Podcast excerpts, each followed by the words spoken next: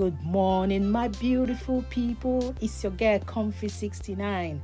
How we all doing? Hope we all wake up in good health. God bless you all out there. Do you know what? Today is Wednesday again.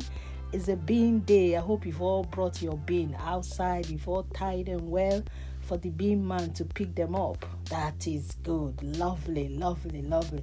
That's good. I just want to read somewhere in the Bible for us this morning. Exodus 18, verse 7.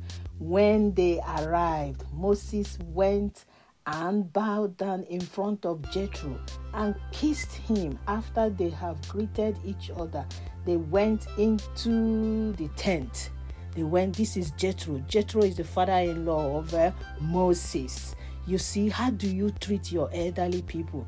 I tell you, in life, you will be tested, you know, before you will be appreciated.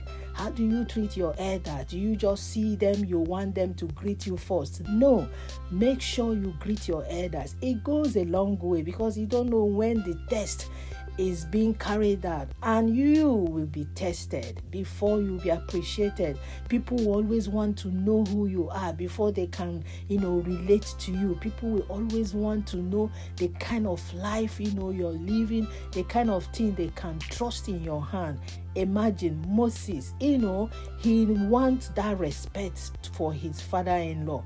He greeted him and other things followed. If you read down, if you read down, you even see where he was telling Jethro what the Lord has done for them.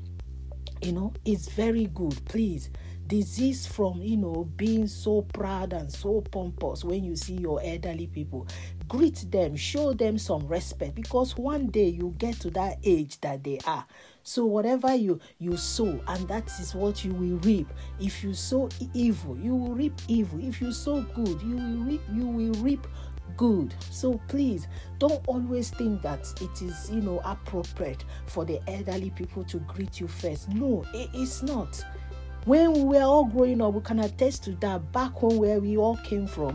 You don't wait for your elders to to you know to greet you. So make sure you see your elder first thing. Hello, good morning. You know, not just you know carrying your shoulder up.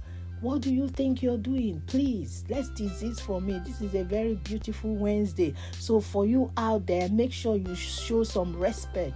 Make sure you show, you know, some loyalty because you never know where your blessing is coming from. God will never allow you to suffer more than you can bear because he's a good God. So appreciate him in your own little way, wherever you are this morning. It's a very beautiful Wednesday morning. So don't misuse any opportunity that comes your way.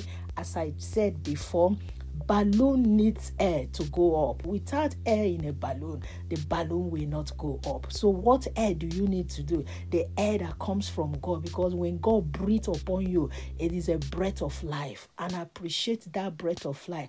Don't misuse it. Don't say, Oh, I, I, I deserve it. Don't say, Oh, I merit it. No, whatever God gives you, hold it, guard it jealously because He is God. He knows what you need.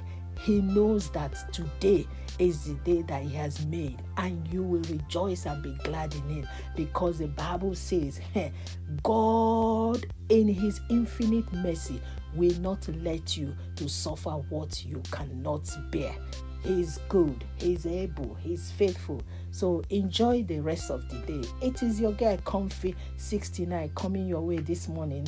Wherever you are this morning, it might be your morning, your midnight, your evening. Here where we are is our is our morning, and I know where you are.